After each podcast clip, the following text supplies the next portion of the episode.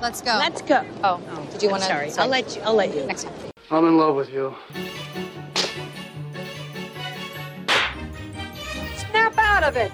I'll have what she's having.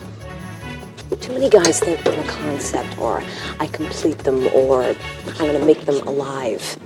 But I'm just a fucked up girl who's looking for my own peace of mind. Don't assign me yours. Caustic wit is my religion. I would make a great queen because I am so stubborn. I say when it comes to stardom and Lauren, there are no accidents. Hi, Karen Peterson. Hello, everybody, and welcome to Citizen Dame, the podcast where we know the difference between a film and a television show. Uh, I am Lauren Humphries Brooks. Uh, with me, as always, is Karen Peterson. Hello, Karen. Hello. Yeah, it's not as obvious as it should be, apparently.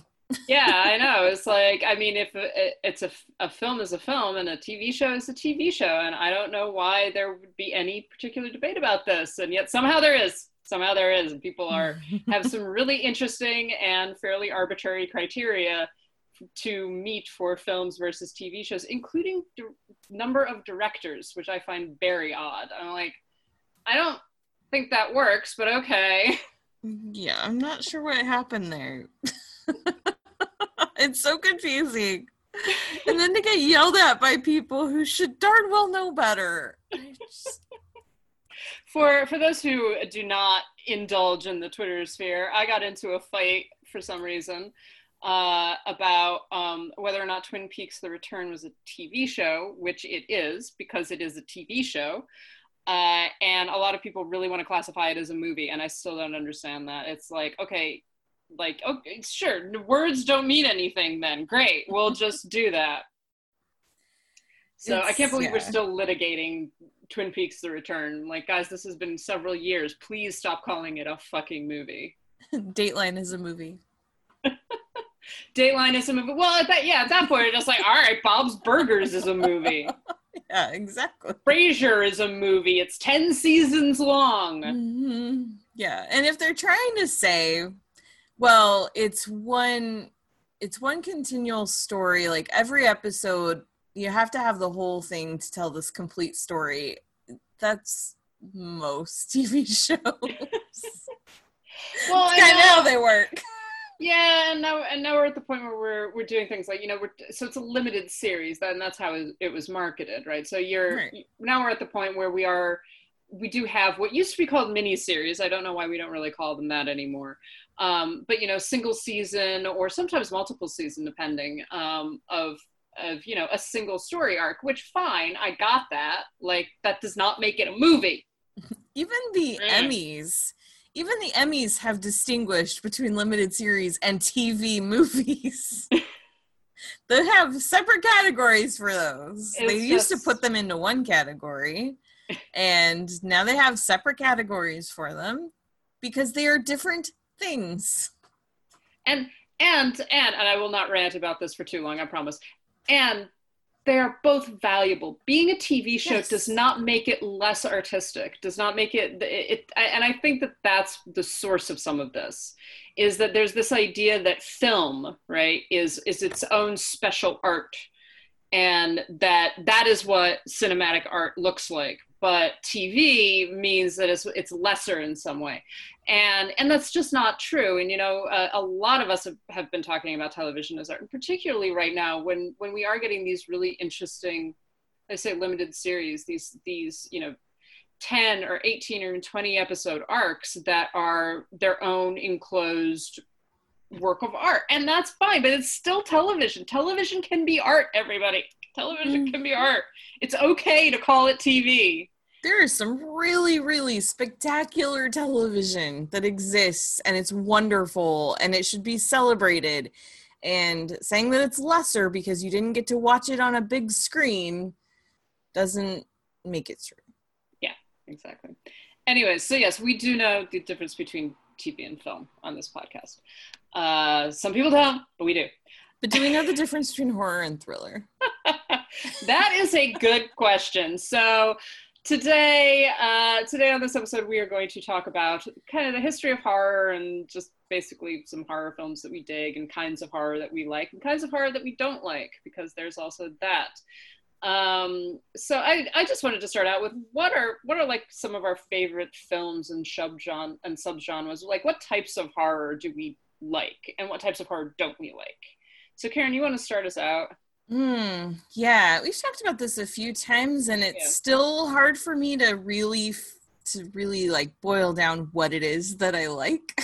um, it's because horror is such a such a big word, and it has there's Mhm. so many so many pieces and layers and levels and types and um yeah and so for me if i'm like i'm really in the mood for a horror movie sometimes that means i just want to watch a slasher movie you know? Sometimes it means that i want um like i i think what i really love is when you just don't know what's going on like there's that mystery element to it you don't know is this all happening in this person's head? Is this Mhm. real? Is it not um i i really i really like that type of movie but there are just yeah there are so many different and it's funny because when you look at some of my actual favorite horror films it doesn't seem like i have a type. Kind of like men. Um, i just like them. Um yeah I, I don't know. How about you Uh, I mean, I think it's probably in some ways easier to say what kind of films you don't like. Uh, Yes, like yeah. I, I really do not like for for a while, and th- this is this is sort of fallen out of vogue. But um, for a while there, particularly in the early aughts, there was um, a lot of what was referred to as torture porn. Oh, So films like Hostel, um, and and uh, some of them were good films, but they they just there was so much indulgence in the violence and the just very dis- often fairly misogynist, um, very disturbing just images of people being you know mutilated, decapitated, all of that stuff. And I know that some people really like were into that. I I've never liked the kind of horror where it's like a an endurance test.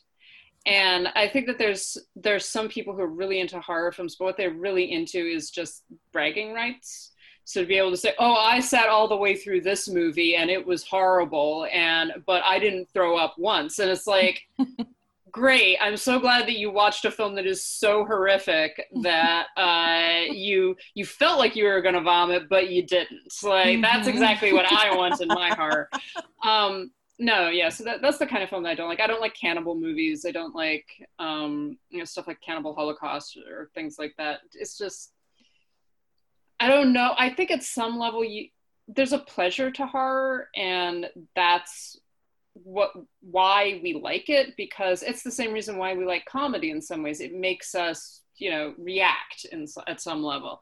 And I, I don't understand the point of putting yourself through a horror film that is just viscerally unpleasant to watch. yeah Um, I, I, I don't get that. So like I love most of the saw movies yeah, exactly. I, I love haunted house movies. I love ghost stories. I particularly love like really atmospheric films. Give me something that takes place in like a haunted house or this like old Victorian mansion and you know creepy ghosties are, are all around. I love that stuff. I do like some of the Asian extreme films. Um, uh, stuff like uh, Ringu and uh, Ju-on and things like that.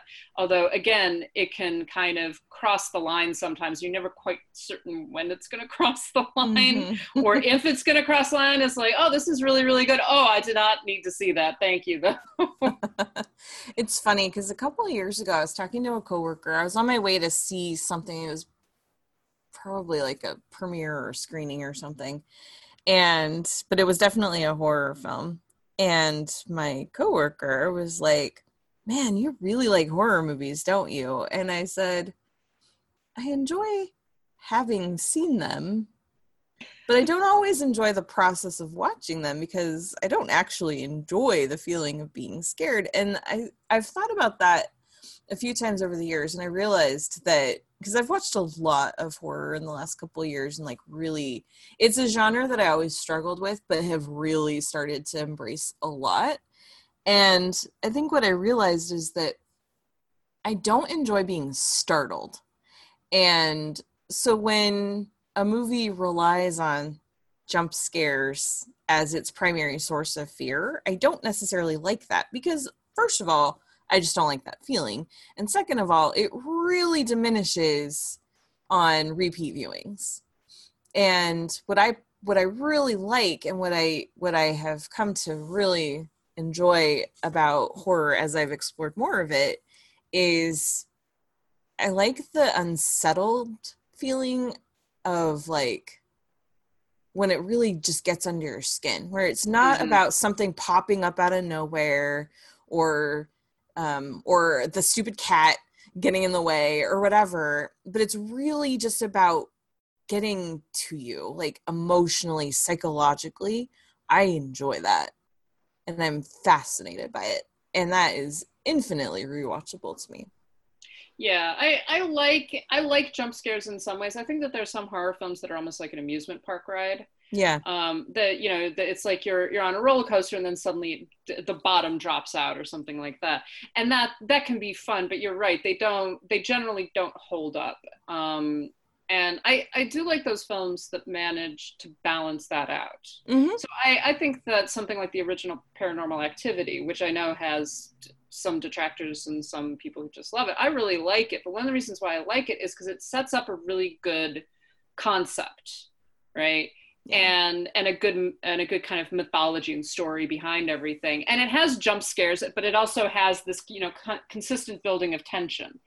Um, and I, I enjoy that balance. And I, I think that movies, even movies like It, um, the first one, definitely have that same balance. of Like there are moments of just like ah, you know, Mm-hmm. um, and other moments that is just this building of tension and this building of fear, and that kind of being able to balance that out is is it's an art. I mean, a good horror director knows how to show the audience just enough to frighten them and not so much that it just kind of numbs them. Yeah. Well, and when I say I don't like jump scares, that's not a that's not a total 100% like always Mhm. statement because sometimes I've seen them so well done that it's just like I really have to appreciate the brilliance of that moment, you know? Like one of the very best jump scares I've ever seen in any form was in one of the episodes of the Haunting of Hill House on Netflix that Mike Flanagan did. And it's so well placed because you're you're not even ex- like it's in the middle of this really dramatic scene and this really important conversation between two characters you're not even bracing for it. You don't even think that there's a possibility of anything happening or if it does it's like oh it's going to be something jumps out in the middle of the road in front of these people that are driving. But instead something else much different and much more unexpected happens and it's so brilliant that i was just like wow i have to applaud that. That's that was so great you know? And i i appreciate those kinds of things. Mhm. but but yeah the the fun house when especially when it's not something i was expecting going in i don't I, I, I just I have I struggle with that. I don't like Uh-huh. to watch a movie from behind my hands. and sometimes I find myself doing that. Uh, I, I kind of enjoy that. I actually watched um, the second Ring film uh, for the first time just the other day, and there was a moment definitely in that film where was like, oh no, oh no, I know it's gonna, something's gonna happen. No, I don't want to do. This. And so it was that kind of like, eh, no, I know that something horrible is gonna happen right now. Please don't let this happen. Um, Yeah. And that that can be fun also because I, I think again you know it's it's going back to that sense of it's an amusement park right almost. You know that something is going to happen. Mhm. Um, you might not be certain exactly what it is, uh, and or how it's going to come about, but it's it's that you know we talked about it when we talked about Hitchcock, the difference between suspense and sh- and shock, right. um, and and jump scares are very much the shock. Yes. That's that's you know ah I don't know that anything is a, whoa you know there's a ghost that jumps out at you or something like that. Um, whereas suspense is knowing that the ghost is there knowing that something is there and you're waiting for it you're waiting for that moment be- and you're bracing yourself for it and that's that's i think the pleasure of of horror that going into a horror film you know people are going to get killed there's there's going to be a ghost there's going to be all sorts of horrible things that will happen. The question is you know when will it happen how will it happen will it scare me or will i just go like oh well that's kind of stupid you know? Yeah.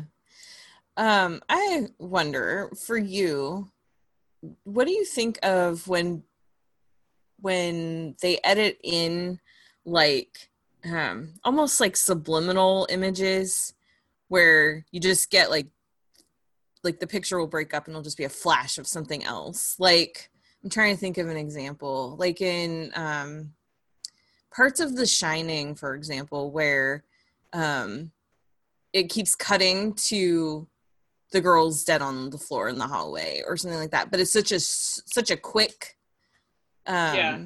cut that you don't you don't know that it's coming like how do you feel about those Yeah, that's inter- I haven't really thought about that, but that's interesting because there are a number of films that, that do that where you get flashbacks. Essentially, they're flashbacks or flash forwards or.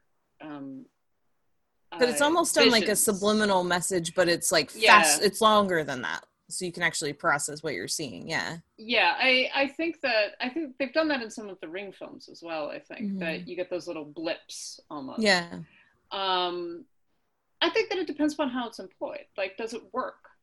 Uh, it, do you get because because I, if I remember correctly, in The Shining, you, that kind of builds, right? So you, It does, as you yeah. begin to learn more about what happened in the hotel and um, and what everything that's going on, what that means. Uh, you begin to see more and more of those. And so you can begin to associate it's like oh that's you know the, that's who those girls are or that's why he saw this in that room things like that.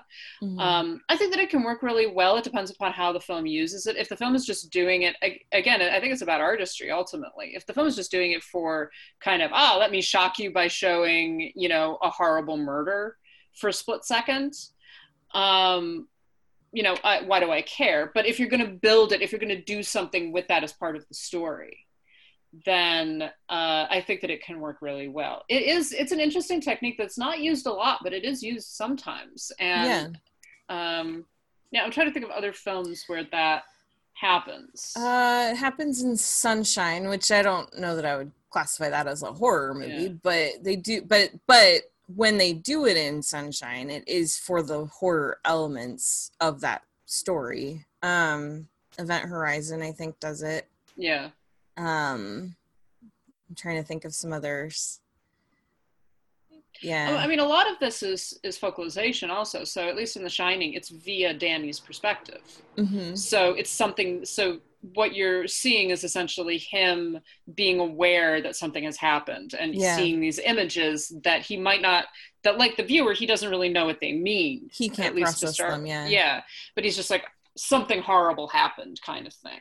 hmm Um, yeah. I don't know. That's an, I that's just yeah, point. I just was thinking about it because sometimes when I've seen it done, it is in itself another type of jump scare, but a very different type. Yeah, because it's something that's not expected, but it's also bringing you out of the scene somehow. Mhm. So you're seeing something that, and, and then it does begin to raise questions in the viewer's mind. What am I seeing? Am I seeing a flash forward, a flash back? Am I seeing an, a hallucination, a ghost? Right. Um, I mean, honestly, one of my favorite horror techniques is the focusing on a character in the foreground and then something happening in the background that's Yeah. kind of blurry and you can't really see what's going on. Uh, so Mhm. you know, shadows, people crossing behind uh, uh, behind characters, and like, and so you're paying attention to what's going on in the foreground, but you're also aware of this thing. Um, I've talked about it before. One of my favorite shots in Psycho is the shot over Janet Leigh's shoulder when the bathroom door opens. So Uh, and so you're seeing through the shower curtain and you're seeing kind of the blackness of the door as it as it swings open. And that is really frightening because you're sitting there and the viewer knows that someone has come into the room but the the character doesn't know. Mhm. uh, you get it also sometimes and it's this has now been overused but you get it sometimes when you know a character bends down to wash their face or something like that and looks up and there's something in the mirror. It's the same kind of thing yeah, I actually it's funny because I hate that. um the mirror thing, mirrors and windows.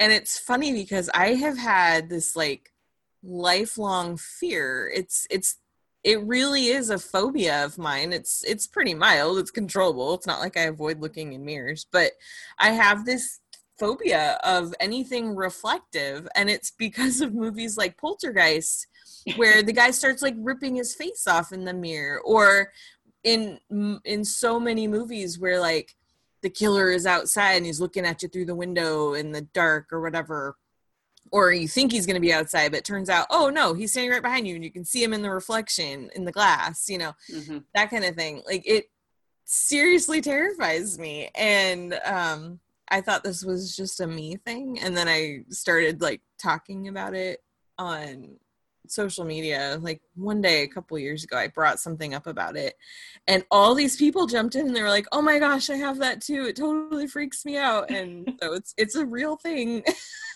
And that made me feel better but also like i don't know. I don't know what the cure is for that. Well yeah i mean I, I i think that it goes i think that it goes into if you want to be freudian about it right it goes into the the concept of the uncanny of mirrors and reflections are very often have been treated ever since forever since at least the 19th century and definitely before that um, as as being almost this connection to the other world right? So and i think the part of that is is psychological that we're we're unable to see ourselves other than in a mirror mm-hmm. right? So the only time that we can look at our own faces is through a reflection. The idea that you could see something reflected at you that isn't there or that is there but is is something frightening. So so you know the, the scene in poltergeist where the guy begins tearing his face off in the mirror but he but of course we're watching we're just like he's not doing it but he is but he is about oh my god. Yeah. Um, and and that's that's a really frightening concept. This idea of of the the also the idea of the doppelganger, the reflected image that does things that you don't want to do, Mhm. or that you are not in control of at some level. But it's so it's it's that kind of it's you, but it isn't you. Um, and horror makes a lot of use of that. I mean, if you would go back to some of the earliest concepts of horror, there's a lot of mi- use of mirror image and um, and doppelganger and this kind of repetition of of a, a person right right the ability the ability to see ghosts in a mirror i mean that that has long long that is a long history uh going back to like all sorts of occult beliefs and everything that you can actually capture people's reflections and capture their souls in mirrors mm-hmm. so it's really interesting Yeah. But so let's talk a little bit about the history of horror. Horror, as with westerns and as with so many other things, has been around forever. from the beginning Forever, ever since the invention of cinema, horror cinema has existed. So, uh, I mean, we've talked about German Expressionism. We've talked about those sorts of early kinds of, of horror films. Um, I did want to talk a little bit about the the Universal monsters. So you're getting into the 1920s and the 1930s in Hollywood, and um, and in 1931, if I remember correctly, uh, we get kind of a trifecta of horror films: 1931, 1932, um, with the uh, Dracula, Frankenstein, and the Mummy, and that's kind of it's not the beginning of Universal horror. The beginning of Universal horror is stuff like Phantom of the Opera with Lon Chaney. Um, but those are sort of the ones that we tend to go back to when we're talking about Hollywood horror is, is Dracula and Frankenstein in particular, Mhm. which are very different films than I think uh, certainly than the books that they're based on. And but they are kind of the beginnings of of our um, of our understanding of those characters. So Bela Lugosi as Dracula is very much the template for future representations of Dracula right up until the current period, right? And future representations of vampires. It's the same thing with the Frankenstein monster. You know, we now have all this conversation about, oh, the monster isn't the the monster is Frankenstein and it's Frankenstein's monster. we know. um, but those are, are so quintessential they're almost hokey now like we're we're at the point where they're they've been repeated so often in pop culture that they're not really scary uh, but i always find the universal horror films interesting because uh, many of them were made during the pre-code period. Some of them are very violent. Like if you even if you watch the early dracula which is not horribly violent but there's a lot of sexuality there. There's a lot of kind of depiction of um, this this sort of marriage between sex and death in in the Dracula films. Uh, yeah, if you're talking about something like um, The Mummy or or some earlier films like Murders in the Rue Morgue or uh, um, one of my favorites, I think it's called The Return of Dr. X, which is just the weirdest movie ever. it's just it's very bizarre and it's it's very pre-code, but pre-code horror is is fascinating and um, and incredibly violent. And and one of the ones that I wanted to mention really quickly is the Black Cat, starring uh, Lugosi and Karloff, which is a sort of latish pre-code. I think that it's 1932, so you're kind of pushing into uh, getting closer to the code era. But it is quite shocking in a lot of ways, both in its depiction of sort of sadomasochism and and just also in its depiction of violence. There is a scene where where a man is literally flayed alive, and it's horrifying. And you don't see tons of blood or anything like that, but it's very frightening and still very disturbing. Um, so I think it's always interesting that, and we've talked about pre-code before, what they were allowed to represent on screen, and and some of the things that we don't particularly associate with that era of horror we don't really associate it with being scary anymore. So yeah. i don't know if you had any thoughts about that. Yeah well i think that you're right. I think because of the fact that they've been played and repeated and replicated so many times that does take the the scare out of it. There's also the fact that they're dated. I mean um, when you start to look at the some of the special effects that were used, um, the in-camera techniques that were used, the quick yeah. cutaways and things like that, uh, compared to what what is able to be done now, sure, it diminishes some of that. But this is where I'm talking about what I really like about horror is when it really just gets under your skin and yeah and i think some of these original these are old uh, early films even even though the imagery themselves the images themselves are not particularly scary when you really look at what's happening like in frankenstein when the monster is being chased by the villagers and things those moments still have a lot if you just kind of just release yourself to just enjoy the films they still have a lot of really good um uh, really good tense tenseness to them really uh, mm-hmm. intensity. Um they still have good stories to to tell. And i think one of the problems that that we run into with people where they're really reluctant to watch old movies is because they're just looking at um the images. They're just looking at this is what i see and this is very old and dated. But if you really just allow yourself to look past that and to listen to the words that are being spoken, to really understand the subtext of what's not being spoken. These movies are still very uh, influential to this day for a mm-hmm. reason. Mm-hmm. And um, yeah.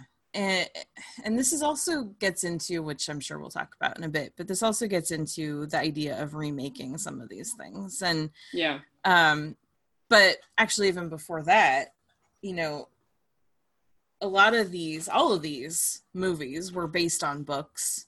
Um, and it's interesting how they were able to completely change the hearts of a lot of those stories and what we understood of those monsters in those stories um, and redefine what those books are. I remember in high school when I read Frankenstein and I was like, wait, this isn't anything like the Frankenstein that I've always understood. And it's because that character has been so completely changed by movies and so rewritten by movies that you have when you go back to the source material it can be a little bit confusing um yeah and those characters like i said those characters are so now ingrained in popular culture i mean yeah. it, there's you can't escape from them if you if you look at any of the representations of Frankenstein or Dracula. And Frankenstein maybe slightly less so because there has been because it's so different from the original mm-hmm. book.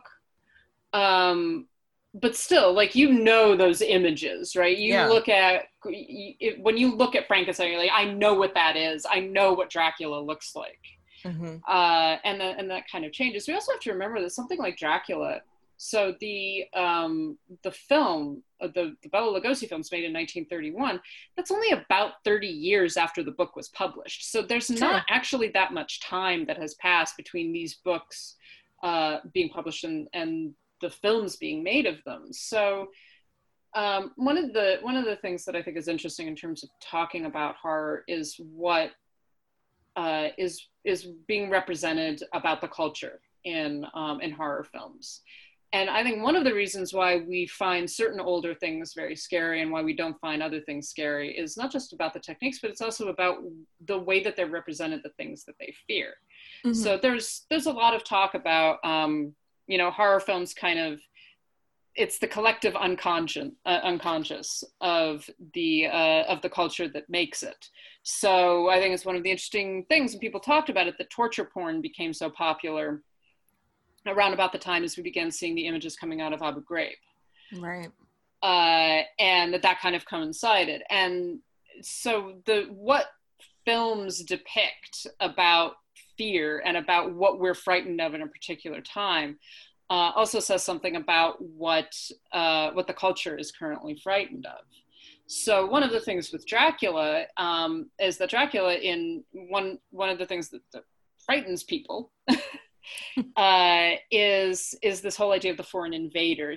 So Dracula is this Eastern figure who's coming in from the East. He's ancient. He's seducing these women away from their very boring, uh, but but very acceptable, um, uh, you know, American or English, whatever boyfriends. Um, and he's he's bringing pestilence with him. That's one of the things that's represented in Nosferatu. That's one of the things that the book represents. That's one of the things that um, that the 1931 Dracula represents. Is he's bringing in this this disease that is then spreading among people. So it's there is a racial component. There is a racial fear that is being represented uh, uh, uh, about the broader culture in movies like Dracula. And Frankenstein is interesting because um, because the Frankenstein monster is very sympathetic. He's he's an innocent. It's not his fault. Right. He's been created by another by another person who's lost his mind, basically. So it's interesting that a book from whatever that is, the late 18th century, can have so much resonance with uh, you know a 1931 audience that they still adapted so it's it's the same kind of thing that this idea of the hubris of man of the hubris of trying to play god um, and of creating life out of death all of that uh, it's it's really it has really interesting implications i think for for considering what was going on in the, in the 1930s and then even considering what's going on you know in our period so yeah. you get to serial killers and slashers in the 1980s and 90s. Yeah. Well, I think with Frankenstein in particular, I think that that one of the reasons that there are so many different types of adaptations of Mary Shelley's book and the reason that her story is so universal is because of the fact that she captured something that is universally true, which is mm-hmm. that from generation to generation people don't change and men especially and um having her protagonist who is really the villain um of that story be this this person who just let his his own genius you know get away from him and and cause so much corruption and destruction um that that's a universal story because she understood something about men that it would take a lot of other yeah. people a long time to figure out. yeah, it, it is a story about male hubris. It's mm-hmm. And and some of it is definitely about this male anxiety about not being able to create life. Yeah. Um and and and of course what it results in is utter destruction, attempting to create life uh, out of death, out of nothing is dangerous. it's almost like it's a book that could only have been written by the daughter of a very outspoken feminist. Who spent a lot of time with really hubristic men. Yep. um, I mean, you got to remember, Mary Shelley wrote that book when she was hanging out in a chateau with Byron. Yep. So it's just to be like, you know what? what am I going to write a book about? I'm going to write a book about what fuckboys men are. Mhm. it's just like you're so full of yourselves that you are going to destroy everything. Yeah, pretty much. And I mean, it takes on new life in the 1930s when the world was falling into depression. Mhm. Europe was basically giving up their control to a really bad person.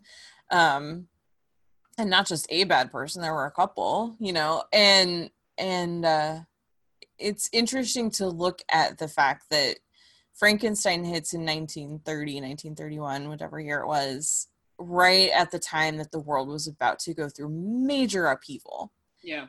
And it really it didn't capture the zeitgeist because a lot of the stuff hadn't happened yet, but it's it was in a way it's almost kind of prescient in in what that decade would lead into. Yeah, I, I think that I think that there's a lot in this this concept of it being the collective unconscious, uh, Mhm. um, unconscious, because there there is that sense of like there's there's stuff that's percolating underneath the surface. There's political things. There's um, issues of race and gender and all kinds of things, and it's seeing expression in nightmares essentially. Uh, and that's what horror films ultimately are. They're the nightmares of the society. So, what does the society fear? Uh, and so, in studying, I think horror and in looking at horror films from different generations up and up to our current period, um, it's really interesting to consider that and and to consider what are people frightened of? What you know, what kinds of horror films are we making? Um, and and what does that say? And also, and it's a good point. Who's making them? Um, so one of the the major theories about uh, horror is that it's the is the concept of the return of the repressed. So whoever has been repressed uh, within a society. So talking about women, you're talking about um, uh, homosexuals, you're talking about uh, race, you're talking about all ethnicity, class, etc. The monster that they then are made into the monster by the by mainstream society, but the way that we understand the monster and the way that the monster kind of expresses itself uh, is very different. And sometimes it can be very reactionary. And that's one of the things that has been um, sort of discussed about uh, sla- particularly slasher films or serial killer movies.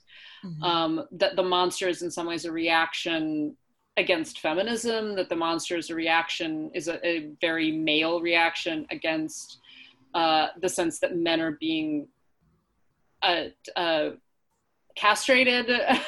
um, uh, and so you get that on the one hand. Uh, on on the other hand, you can also get these monsters that are this just this expression of anger, and the expression of um, the pain and suffering that has kind of been repressed by the mainstream society that the that society is very f- afraid is going to erupt in some way and is going to erupt in a way that can be very damaging and dangerous but that is also something that we have to deal with and that's where you get uh, a lot of the films so say from the 1960s and the 1970s that are about pregnancy and women giving birth to the antichrist things Yeah. like that this sort of eruption of fury and anger and horror uh, and monstrosity because this has all been repressed.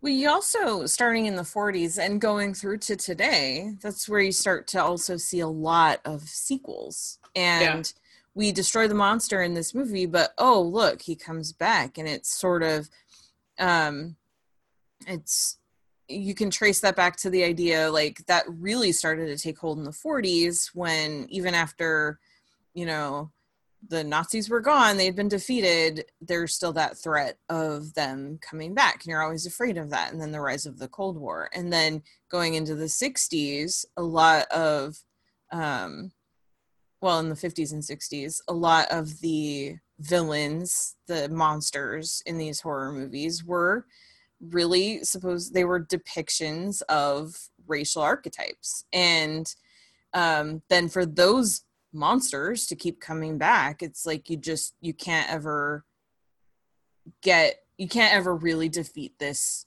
threat this supposed threat and so um and that continues today in in much different ways but that's i think where a lot of that started was i mean sequels exist for money obviously but i think that that's when you have the same monster coming back and again and again even if it's not even if it's not an um like a uh, shoot what's the word? Um even if it's not like an overt like i'm gonna make a movie about how we can't seem to defeat this group you know or whatever um then i think that that is part of that unconscious that you're talking about that you know it's it's a threat that's always there. It never goes away. Yeah and and it's interesting the forms that those threats take and also how the film kind of makes you feel about them because um there are films where there, there's a subversive aspect to it that it, it's not just it's about it's about criticism. So the repressed the reason why the repressed comes back is because it's been repressed um that that and it comes out in these monstrous ways. So uh, you know and i'm thinking about films like uh the old dark house which is a very early james whale film Mhm. but is very queer. It's it's one of the earliest forms of queer horror. Um if you're talking about slightly later than that uh the hellraiser films. So these these images of of uh, sexuality that is not acceptable to mainstream society. And by that i mean patriarchal heteronormative white society right? Right. um and and so the only way for those things to be expressed the only way for those things to find expression is through this this almost bending of it this this attack on society. And it's not an accident that the that's who the monsters are attacking. The monsters are are not attacking each other. The monsters are attacking the um you know the nuclear family. They're attacking uh they're attacking the representations of contemporary society. Yeah. and and they're also you know kind of saying you have these desires you have these repressions you've tried to push this down. You've and because you've tried to push it down you've misshapen everything and and turned it into a monstrosity where maybe there is no monstrosity. And so something like uh, the frankenstein monster is a sympathetic figure. He's not a bad guy. He's the monster but he's not the villain. Mhm. um, you get that in, sli- in slightly different forms all the way throughout the history of horror, where the monster is created out of the the anger, the violence, the repression, etc. of um, of a society that basically does not want to deal with that part of themselves. Um, and and it's it's really interesting when those things pop up, and it's also really interesting when the monster wins. Yeah. And so one of my favorite films, and this is jumping ahead a little bit, but one of my favorite films, and yes, I know that it has problems. All right, we're not going to talk about that. Rosemary's Baby. yep There are many issues that we could talk about with Rosemary's Baby, but one of the things I think is really important in Rosemary's Baby is that it is a movie about a woman who's being victimized. And she's victimized by her husband, she's victimized by her doctor, she's victimized by everyone around her. Everyone who's supposed to protect her and take care of her and, and um, be kind to her victimizes her. And at the end of the film, spoiler alert for anyone who has not seen Rosemary's Baby, um, skip ahead a few minutes. spoiler for a 1968 movie that you damn well should have watched by now yeah, seriously, guys. Um, but at the end of the film, she, her child, this baby that she has, that is the whole point of the entire movie, right? That everybody wants, is taken away from her, and she finds him again. And in doing so, she gains power. She gains power over everybody that has victimized her because suddenly, and they even say this near the end of the film, no one can care for him no one can take care of him except for his mother. She is the most important person. And she gains by herself, by asserting herself, and by saying, like, I am the most important person, she gains massive amounts of power. And it is a very dark and disturbing power because this kid is the Antichrist, right? Mm-hmm. But it is this really fascinating subversion of saying, like, here's this woman who's you've, we've watched being victimized the entire film and suddenly she has all the power mm-hmm. over everybody over all of the men all of the people that have used her. She is in control. And the film ends with her taking that control and so it's a really really fascinating film in terms of what it says about women in horror and what it says about the monster as it were that she chooses monstrosity ultimately because monstrosity gives her a power and a freedom that she doesn't have in being a victim I, I don't even have anything to add to that because that was so perfectly explained. well, one of the things I really like about uh, I, we're jumping around a lot here, but one of the things I really like about what's what's usually referred to as feminist horror is that women women in horror films very often have one of two choices. They can either be the victim or they mm-hmm. can be the monster. Yeah. And increasingly over the years, we've seen more and more female characters who choose to be the monster. Mm-hmm. And the reason for that is because you that is where you have power. That is where you actually gain control over yourself and over your so in, in, the case of rosemary's baby over your child over your body over everything. You've been manipulated this entire time. You've been victimized. Okay well i won't be the victim anymore. So the only other choice that this society gives me is to be the monster. And so i will become the monster. And i i like that even though it's a, it's a horrible thing in a lot of ways but i really like that horror gives that kind of opening and and says kind of like you know you've created a paradigm the patriarchy et cetera has created a paradigm where this is the only choice. Right. And if you're going to give me that choice then i'm going to be the monster because that's where i can survive essentially. Mm-hmm. yeah.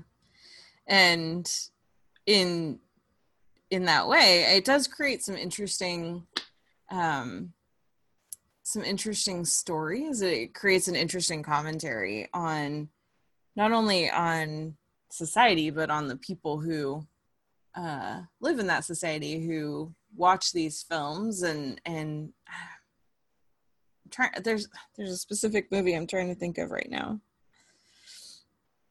And I do this a lot. I should have written this down ahead of time. it's really easy. There's so many. I mean, the, the thing is, there's so many things to talk about. Really, there are. Yeah. I I think that we could probably do multiple episodes. We're like, well, today we're going to cover Giallo, and tomorrow mm-hmm. we're going to cover queer horror, and now we're going to cover. I mean, honestly, I wouldn't mind doing some more of these leading up to you know Halloween or whatever. Um, doing, yeah, doing some episodes where we talk about. I would love to do a whole conversation on some different types of international horror films. And because this is something that it's it frustrates me when people call foreign a genre because it's not. Mm-hmm. um, there are a lot of you know every country has their own sorts of types of movies you know and their own like a drama that you're going to get in germany is much different from when you're going to get in argentina and a yeah. horror movie that you're going to get from Sweden is way different from one you're going to get from Japan. And I think well, that it's really interesting to explore some of that. Yeah, well, and and you know, in in talking about this and, and continuing on with this this concept of the return of the repressed, so a lot of of what I was just talking about, what we were just talking about, is is very is American, right? Or yeah. at least it's Western. Um, yeah if you begin to get into you know world horror so and what are we talking about when we're talking about world horror? All of the other countries. Yeah. everyone um, else that's not us. Yeah. Uh you know so, so you do begin to get some really interesting things. What i find interesting again and and we've talked about this in terms of other genres is the way that these things can overlap. So i, I mentioned asian extreme earlier. Mm-hmm. films made in in japan or korea that have become incredibly applicable to to American settings. They become very popular. Yeah. Um, even though these are very different cultures and their approach to what horror is and what horror looks like is partially based in their religious systems, it's based in belief systems, it's based in the way that their society is structured, their own um, history. Mm-hmm. Yeah. And so but th- those films have have had a great deal of staying power in other countries as well. So you know, so films that I don't particularly find scary, but that are very important in terms of the history of horror, things like Godzilla, uh, and all of the different big, you know, big monster movies, basically, uh, mm-hmm. uh, kaiju monster films that are very specific to Japan. but have a great deal of fascination for American and Western audiences. Um, and and then we also make them ourselves, basically. So we get films like The Ring, which is originally a Japanese film, which then gets displaced to displaced to America. And if you watch those two films side by side, they're very different films. They're telling the same basic story, but the the approach to ghosts and the approach to the um, to to curses and things like that are very very different concepts. Um, and it's really fascinating where the Japanese films go with ghosts and curses and this this whole idea of anger being um, having a great deal of staying power and also being something that you can't ultimately defeat. Right. Yeah. Um, well, like I think of um, you know when I was a kid, if my parents wanted to make sure that we were home before dark or whatever you know whatever it was oh, you better get home or the boogeyman's gonna get you. You know, it's always the boogeyman. And um, when I was older and I started learning about other cultures and things, I started hearing about like Baba Yaga and the La mm. Llorona and some of these other legends. And I'm like, wow, that's way scarier than what my parents told me about. some of these things are really freaky, you know, and, and, um, yeah, so it's interesting when they do translate other uh, other countries like when you take a japanese horror film for example and remake it for an american audience it's interesting which things land like which things are able to um, uh, convert and which things aren't. And some of so many of those movies end up being much more frightening if you watch at least for me if i watch the original version, like the Japanese version of The Ring, scares me. The yeah. American version does not. I just don't like it. I feel like it's just really dark and I don't like the feeling that I have when I watch it. But it doesn't scare me. And I think that that's an interesting fact too and I think a lot of people have a similar experience. I th- I I do think that some yeah, I agree. I think that some of it is about belief. Yeah. And and one of the things you see in a lot of the Japanese films is this idea of, of curses or horror, horror, ghosts, etc., being passed down, being something mm-hmm. that you can't get rid of. So the, the concept of the grudge, yeah, um, uh, the, in the original film is is that it's not really anything. It's it's a it's something that is attached to a particular place, and it's not something you can eliminate. You can't appease the ghost. You can't fix it it's it's very much a, just a part of that place. And whoever has the the the misfortune to go into that house becomes infected by it. So it's there is not that same kind of moralism i think that you get in a lot of of western stories about ghosts. Mm-hmm. because most of our a lot of our ghosts not all of them and i think that this has actually changed over the years um, but a lot of our stories it's about addressing the particular experience of the particular ghost. So the ghost who is furious because her child was taken from her. And she yeah. becomes this you know wandering specter etc that there's some way to fix that right? That there is there's a step that you can take uh, in order to help to help her move on this whole concept of her moving on.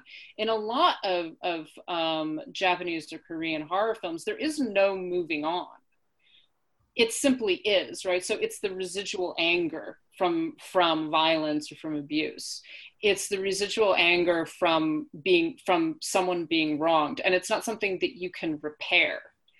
Uh, it's something that can only keep on going. So in the, in the case of the ring right you can't defeat the ring Right. The ring just has to keep on going. The only way you can survive is to make a copy of the videotape and pass it on.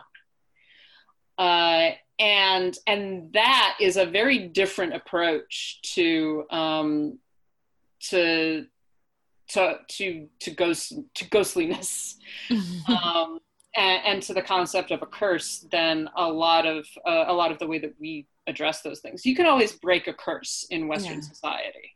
Well, it's such an American thing to believe that we can just beat anything bad that's coming after us. Like we can always win. And first of all, that's not always true. And second of all, other countries understand that. And a lot of filmmakers from around the world understand that and don't have that same machismo about them, I think. Um, American audiences don't like stories where we don't prevail. Yeah, I think that that's I think that's true, and I um, I also think a lot of our a lot of Western horror is is very much based on in Victorian concepts of horror, Mm-hmm. and it's very much based in um, a sort of concept of a moral uni- of a particular kind of moral universe Yeah. that like you say that the good will prevail that the evil will be defeated and Mm-hmm. that there is a way to defeat the evil Yeah. And that that's the only reason that a movie's worth watching is if there's a winner at the end. yeah Which is also not true and very dismissive of really great storytelling. I mean, just like Rosemary's Baby, like you were talking about. I mean, in the end of that movie, when she's having to embrace this reality, like in one way you can look at that and say, oh, well, she didn't win, but she found a way to still win. yeah and it's she, and it's acceptable, yeah. I mean, she she did win in the sense that she essentially takes revenge on everyone who wronged her. Right, yeah. uh, it's it's kind of like Carrie. hmm Um, it's it's the same kind of concept that that like okay, well, she, I mean, she wins in the sense that she has completely embraced her monstrosity, Yes. and so she's been told this throughout the entire film: "You are a monster," hmm and she's like, "Okay, well, I'm going to be a monster then," uh, and that's what happens. Um, mo- I mean, moving forward, one of my favorite contemporary horror films is The Witch. hmm uh, which I know I think that you have different feelings about. I need to revisit that one. I don't think I was in the right frame of mind when I watched it the first time, and I just haven't gone back to it. It's it's one of those films that I think grows on you the more that you watch it, and particularly the first viewing, it's very like, what the hell is going on? um, 'cause- because of the language primarily. But yeah, it's it's an interesting film. But one of the things that happens in The Witch is that she's throughout, she's told throughout the entire film that she's evil. right. and that she is the that, that she's responsible for all of this suffering and all of this pain that is happening in her family.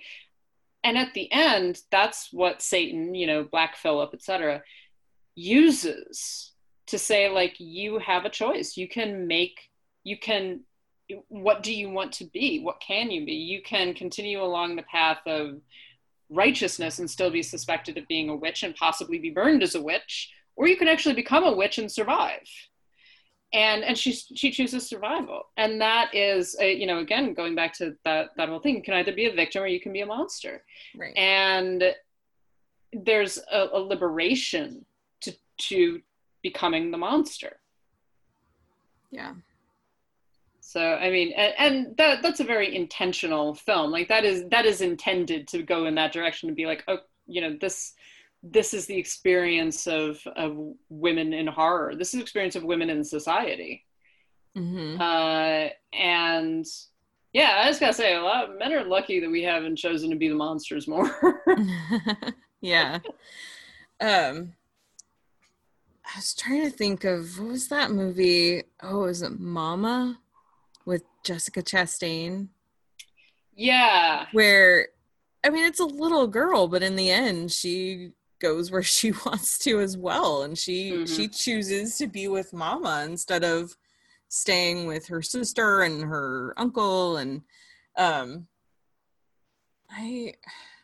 I feel like that's a movie that needs to be explored more because uh, I think that it does some really interesting things too. But yeah, I mean, this is a small child who has only known this being, this this presence as her mother. It's a spirit. It's not her mother, but um, but she has comfort in that. And so in the end, when Mama is trying to take both of the girls, the two sisters. I don't know. Have you you've seen that movie? yeah i've seen it i've seen it it's been a while since i've seen Yeah, it so i really liked it yeah so it starts off it's this family um well there's like something happens between the parents and the dad takes the girls and dri- drives off um and ends up at this cabin in Yeah. the middle of nowhere.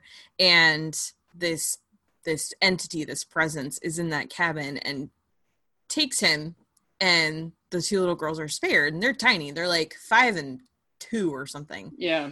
And um So then she's basically just raising them. They're being raised by a ghost in the middle of the woods, and then they're located a couple years later by some hunters, and they're sent to live with their uncle, who is their father's identical twin. and um, but Mama, this present, stays with them and is trying to keep control of them, and is trying to um, take the uncle and his girlfriend out of the picture essentially and trying to keep her girls and um, of course there's a whole tragic backstory about this woman mm-hmm. and who she was and her time in this asylum and everything but but it's interesting because one girl the one who was older and who already you know had language and and knew her her family uh, she's able to integrate herself back into society once they're reintroduced but the other one who was just a baby uh, she struggles and she's never able to accept any life beyond living with mama. And so, in the end, this tiny girl, who's like seven, I think, at this point, she chooses to stay with mama, which means dying. Mm-hmm. And it's interesting because when I watched the movie, I was shocked because I thought, well, of course, it's a little girl. She's going to live. You don't let kids die. But even she got to make her choice. Yeah, it's I, I now that you're talking about that film, I'm like, oh, I remember all of this. Yeah. uh, yeah, it's that's a really interesting film, and and it is that that goes into the idea of ghosts being frightening, but not necessarily being bad. Yeah. Um. So the whole story of Mama is not that she's scary and she's she's using what powers she has to obtain what she wants. Mm-hmm. Um. But it's it isn't a bad thing. She's not trying to hurt the children. She's trying to take care of them. Right. And and they give her something and she gives them something and she keeps them alive. Mm-hmm. Um, and she she looks after them when the people that were supposed to look after them fail them. Yeah. Uh, yeah, it's it's a really interesting story, and I, and I think again that I know that that was produced by Guillermo del Toro. I don't, he didn't direct it, but it was someone else. It was an, uh, another Latin American director, I think. It was directed by I could tell you. Um, it was directed by Andy Muschietti. Okay, there you go. Mm-hmm. yeah. so but so you begin to get those kinds of a lot of del toro's films actually um, the ones that he actually directed uh, and and many of the ones that he produced are about a kind of sorrowful ghost you know yeah. the the idea of the supernatural world as being frightening because it's unknown but not necessarily being bad and not necessarily being good just being different mm-hmm.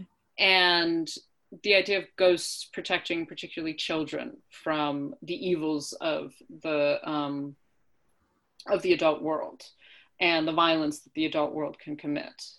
Yeah. Um, I don't know. It's it's really interesting.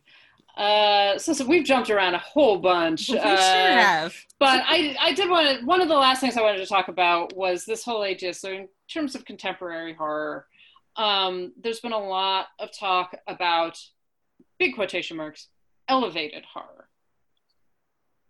What's elevated horror and is it a thing? elevated horror is a bullshit excuse to say that some horror movies are more worthy of being watched than others. Yep, pretty much.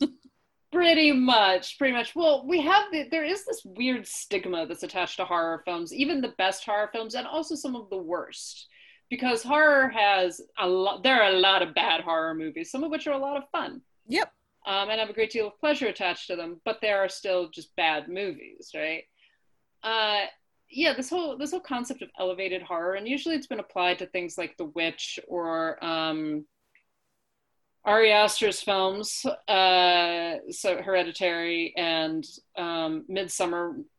Midsommar's not scary, so no, there's that. Uh, I would not call it a horror film because it is not frightening. It is just boring. Yeah.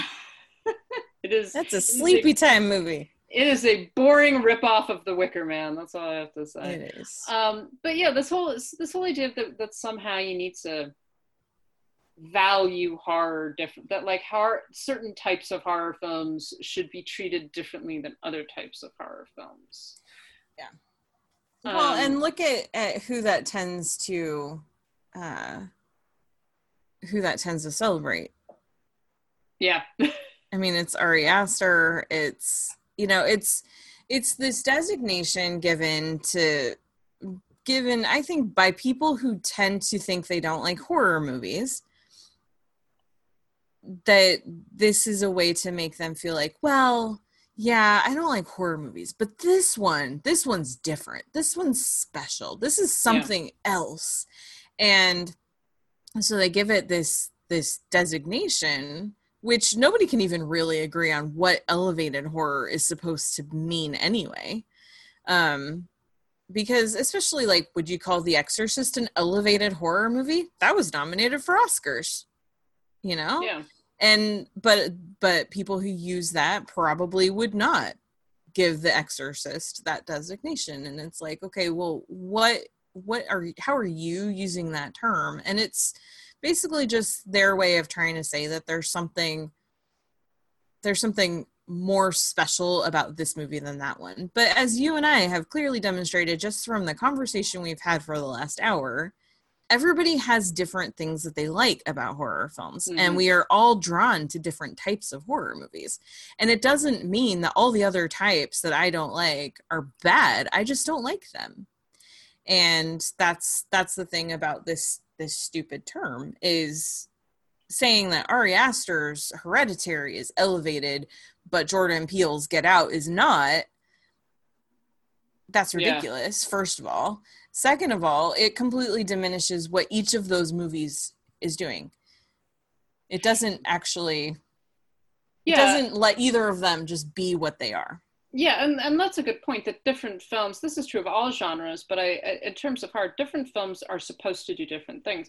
There are horror films that aren't supposed to really be scary, Mhm. um, that are, are really just supposed to be kind of funny and entertaining and weird and, uh, and creepy. You know, I think about, uh, I, I really like Giallo films in a lot of ways. Mhm. Um, but Mario Bava's films, many of them are strange and creepy, but they're not necessarily like I, they don't give me nightmares. You know, they're not necessarily something that scares me, but they're really just fun to watch, Yeah.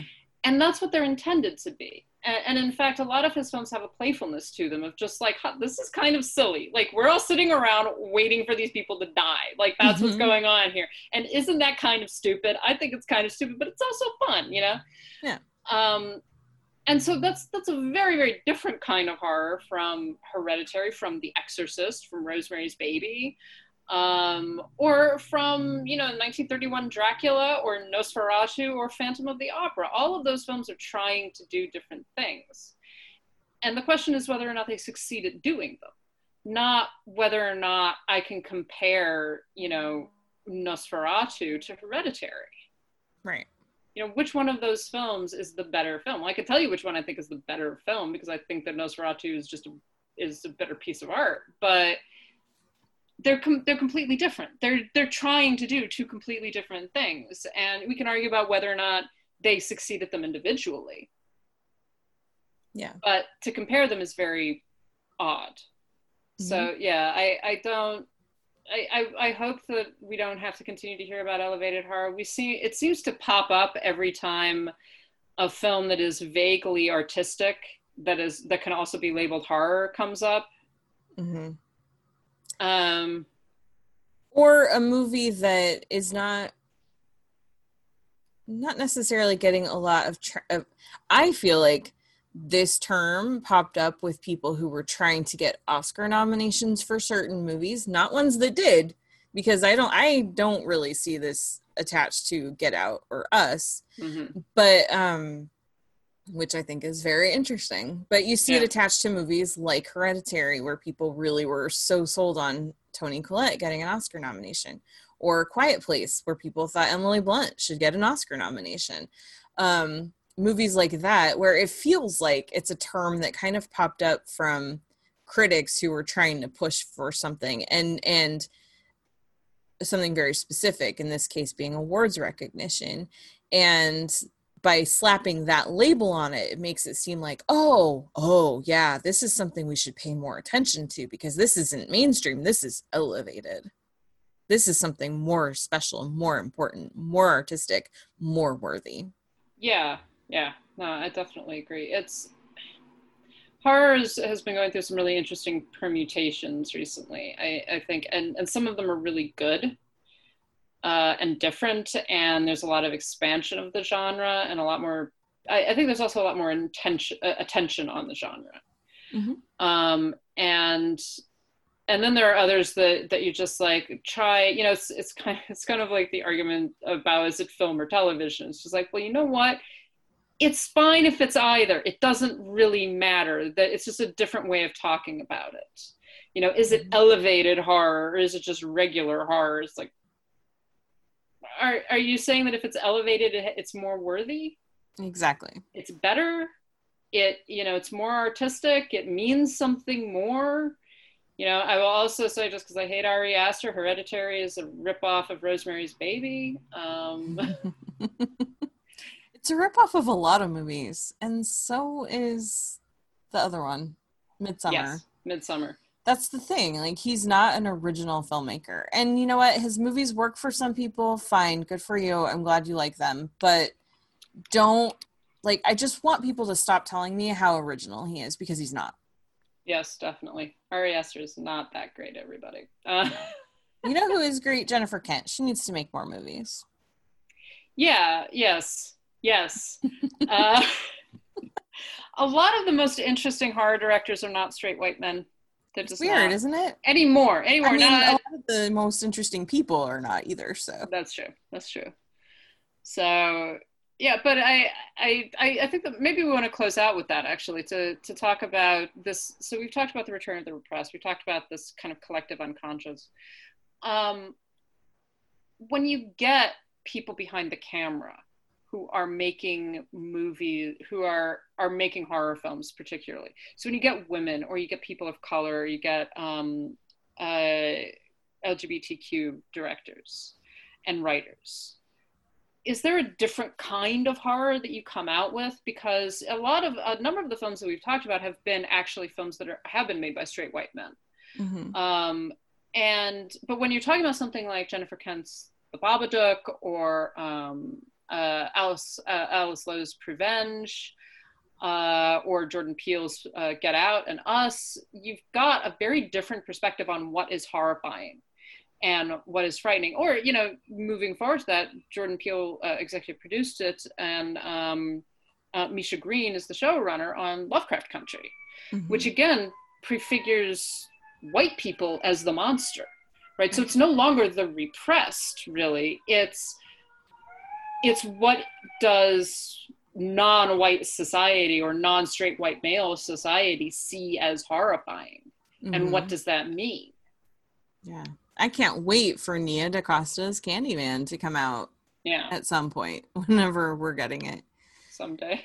Yeah. Because well and i think that was one of the things that was so important in um uh Shudder has a documentary um horror noir which yeah. is about the history of of um, black actors and black filmmakers in the horror genre and um, they do talk a lot about what jordan peele was able to accomplish with get mm-hmm. out um, i think this might have been made even before us i'm trying to think but um but what he was able to accomplish with get out and how there are things in there that white people totally missed. I certainly did. I was just like, oh, I didn't realize that that's what was happening when he was pulling the padding out of the chair, you know, um, mm-hmm. things like that. But but it goes, it really does go through and explain certain tropes that were happening throughout the history of of making film and how there are such huge differences when black people are telling black stories which we know this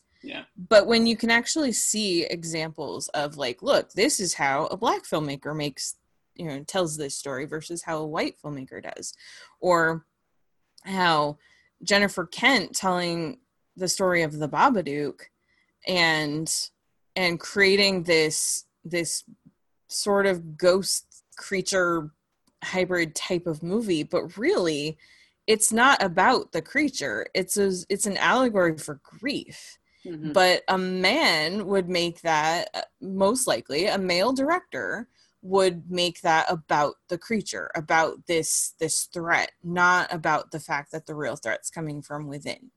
Mhm. and so you just get completely different types of stories. And it's not to say that all white male filmmakers are wrong or they're making bad movies because obviously they're not. We've talked about lots. There are a lot of them that i love. I love wes craven's movies you know? Um but but when you look at the it just makes such a richer experience when you get other filmmakers and different stories being told from different perspectives it just and when you seek those out Yeah. and look for films by women look for films from you know from other countries i mean i have recently discovered uh some really great films from latin america that i hadn't looked for before and um and so like tigers are not afraid is Mhm. great um la llorona not curse of la llorona very different movie. La Llorona is a really great film, and so some of these, and um, it it just really broadens your experience. And this is the case with any genre, with all films. Seek out lots of different types of movies by lots of filmmakers who don't look anything like you, and it can really just expand your experience and help you understand um, film, help you understand the world, help you understand yourself better.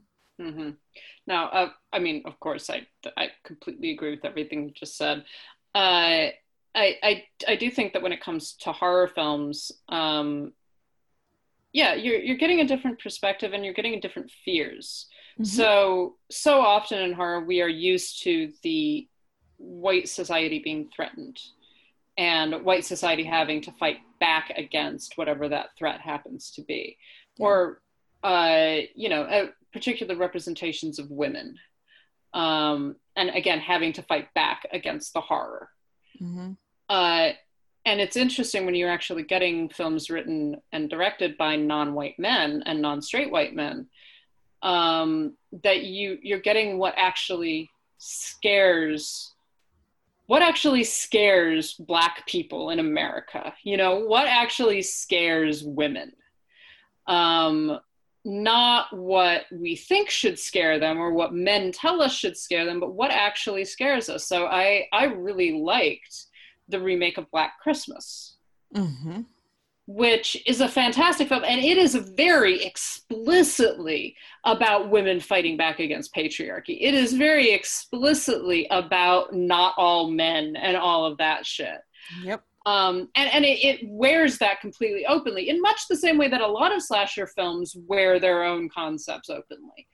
Um, and there's nothing wrong with that right but i remember watching that and being like oh i know why men didn't like this Mm-hmm. um, because it and one of the things that's really good about it and very invigorating about it but also very frightening about it is that it taps into all of those fears Yeah. the the fears of women being left alone in a house the fears of women being followed home uh, all of those terrors that, the the whole idea you know and I, I, I encourage any man who has ever said not all men to watch this movie because yes all men yes. Mhm. and and that doesn't mean that you are bad but it does mean that this is what women are actually afraid of. And and and so it has this this response to it's it's depicting real monstrosity.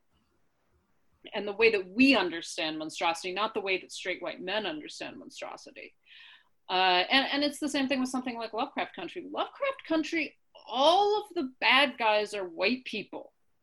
Like the it's there are monsters from the depths and there are white people and the white people are a lot more dangerous in a lot of ways than the monsters from the depths. Mhm. uh, and and i think that that's incredibly powerful and it's incredibly powerful to watch as a white person um, sitting there going like you know what? I understand something more now or i'm i'm seeing something depicted that i don't usually see on screen. And that is a good experience for me because i'm having to put myself in someone else's position in a position that i will never be in personally because i can never experience this kind of thing. But i can try to understand it and i can try to process what it means to be frightened of white people for God's sake. Yeah. Uh, you know, being a woman, I know what it means to be frightened of men, but I don't really know what it means to be frightened of other white people. It's just not something, not not in the same way that black people do. Um, but something like Lovecraft Country or Get Out can show that to me, and and can be like, this is, you know, put yourself in our shoes a little bit, you know, take another perspective. Mm-hmm. Uh, and think about things in a different way. And I think that, yeah, you're right. It does, it, it expands your perspective and it helps you to understand the way that other human beings have to go through the world. Yeah. Um, and, and it gives you empathy. So, yeah. Uh, definitely watch these things, watch these movies. Also, I personally think that women have made some of the best horror films, recent horror films, uh, just generally. It's true. Well, so we have jumped around a whole bunch. Uh, I am certain that we are going to come back to talk about horror, uh, particularly across September and October, because we are now into what 54 days of horror or something like that. Something like that. we were going to do 61, but but then real life horror happens, and we we needed to talk about that. yeah, we did. Uh, so thank you so much, everybody, for listening to us. Karen, do you have any any final thoughts? I just kind of went off on on Black Christmas. Um, I have so many, but I I would say if you're interested in horror, we've talked about it before. Sign up for Shudder. You can get a free trial of it. I don't know how long the free trial is currently, but sign up for Shudder. And really, what I love about that service, it's dedicated to horror fans, of course. They have original content. They have all kinds of other movies on there. Um, what's really great about it is the fact that they categorize it so you can find the types of horror movies that you're looking for. So if you really just want something that's psychological or a ghost movie or, you know, like serial killer movie or whatever it is, um, you can find those. They have a really interesting collection of international films. Um, some are great and some are, you know, I have feelings, but uh, but yeah, and they have they have stuff that's that's older. They've got things that are really recent. Um, they also have some cool documentaries about horror, like Horror Noir is on there too. So, um, yeah, I say sign up for Shudder and and see some of these really cool movies. Some of which we've actually talked about in this episode, like um, um, Oh, did you talk about Revenge or Prevenge? Because Revenge, is on there. Okay, Revenge is on there.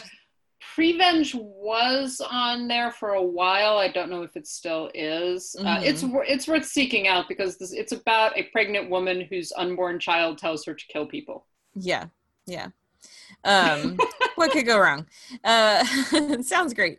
Um, but they also have fun movies like The Slumber Party Massacre, um, which is awesome, and everybody should watch that. I love that movie. Yes, I am recommending a movie called The Slumber Party Massacre. I'm not even going to tell you why. Just go watch it.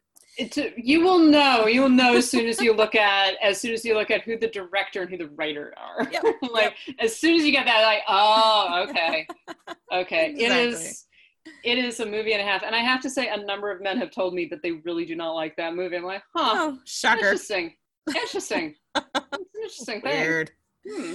yeah. But they have like um uh my gosh they have so many things. They've got train to busan on there. They've got um i think they have still the original the hills have eyes.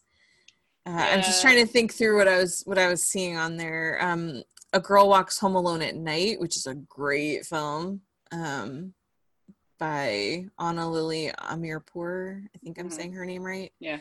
Um, they've got a whole Dracula collection right now, including Bram Stoker's Dracula and a couple of other versions of Dracula. And I've Um, also got Countess Dracula and my Mhm. personal favorite adaptation of Carmilla, the Vampire Lovers, oh yeah, uh, which is is a movie and a half. I'm telling you right now. It's like yeah. So that's what I would say. That just to kind of wrap things up here is I would say go sign up for Shudder, and when you pay for it, it's five dollars a month or six dollars a month. It's it's one of the it's one of the lower priced streaming services, and I think it's worth it. Um, if you're into horror, and even if you don't think that you are, but want to check out some new stuff, just just go look at it and see what they've got available because there's Yeah. some great stuff on there. Absolutely, there's a lot of availability out there, um, Mhm. and and some of them are really bad films, and some of them are really good films, and the bad ones can be fun too. Yes, Well, so my favorite horror movies are terrible. we're going to talk about that at some point. Are all of our favorite bad horror films? yes. Uh, well, I think that that will probably wrap us up. We've talked about many different things about horror, and I am certain we will talk about more in the coming weeks. Um, thank you all so much for listening, and of course, we extend a particularly uh, strong thank you to our patrons. Um, that includes Heather, Adriana, Cricket Table Podcast, Michael, James, Katie, Carriata, Mason, Matthew, Michelle, Monty, Nanina, Nicole, Robert, Sharon, Steve, Tao, and Will. Thank you all so much for continuing to support us. Um, and if you do want to uh, support us and you will get some fun things, uh, we do have a Patreon. That's patreon.com slash citizen dame. We also have a Zazzle store if you want to get a few fun stuff, including masks. I believe we have masks up there now. That's zazzle.com slash citizen dame pod. And if you want to throw us uh, a few dollars without subscribing or anything like that, you can do that too. That's ko-fi.com slash citizen dame. Of course, you may get in touch with us a multitude of ways, including our Twitter and Instagram at Citizen Dame Pod. We are on Facebook.com slash Citizen Dame. You can send us an email, citizendamepod at gmail.com. And uh, we do have our website, citizendamepod.com, where there are reviews. And I will be coming, I will be covering uh, the New York Film Festival, which is going to be a really weird experience because it's all online. Um, but I will be covering some things from that. And I know that Karen has some really interesting stuff coming up for reviews. So keep an eye on our website. That's uh, citizendamepod.com. And of course, you may get in touch with us individually. I am on Twitter and Instagram at LH Business. Karen, where are you? I am on Twitter and Instagram at Karen M. Peterson. And I think that will close us out for now. We will talk to y'all later. Bye. Listen, you're making enough noise to wake up the dead. I don't have to wake him up. He's up. I saw a hand. You saw a hand? Uh-huh. Where? Right over there. Let me see it. Right over here. Where is it? I saw a hand there. You don't know what you're talking about. You're all excited reading this legend. Now listen, listen, Wilbur. I know there's no such a person as Dracula. You know there's no such a person as Dracula. But does Dracula know it?